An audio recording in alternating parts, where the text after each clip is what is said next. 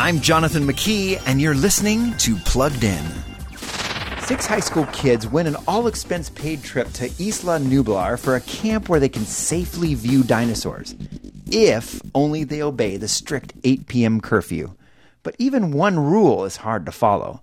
That's what Darius and his friends learn in a new Netflix animated series, Jurassic World Camp Cretaceous, when creatures are accidentally let loose and the campers are forced to survive before they become extinct. Where is everybody? There's usually someone around. Hello? Hello?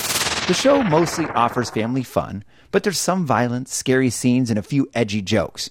Despite these questionable artifacts, it's still filled with animated fun. Before streaming the latest shows, visit pluggedin.com slash radio, and don't forget to follow us on Facebook and Instagram. I'm Jonathan McKee for Focus on the Family's Plugged In.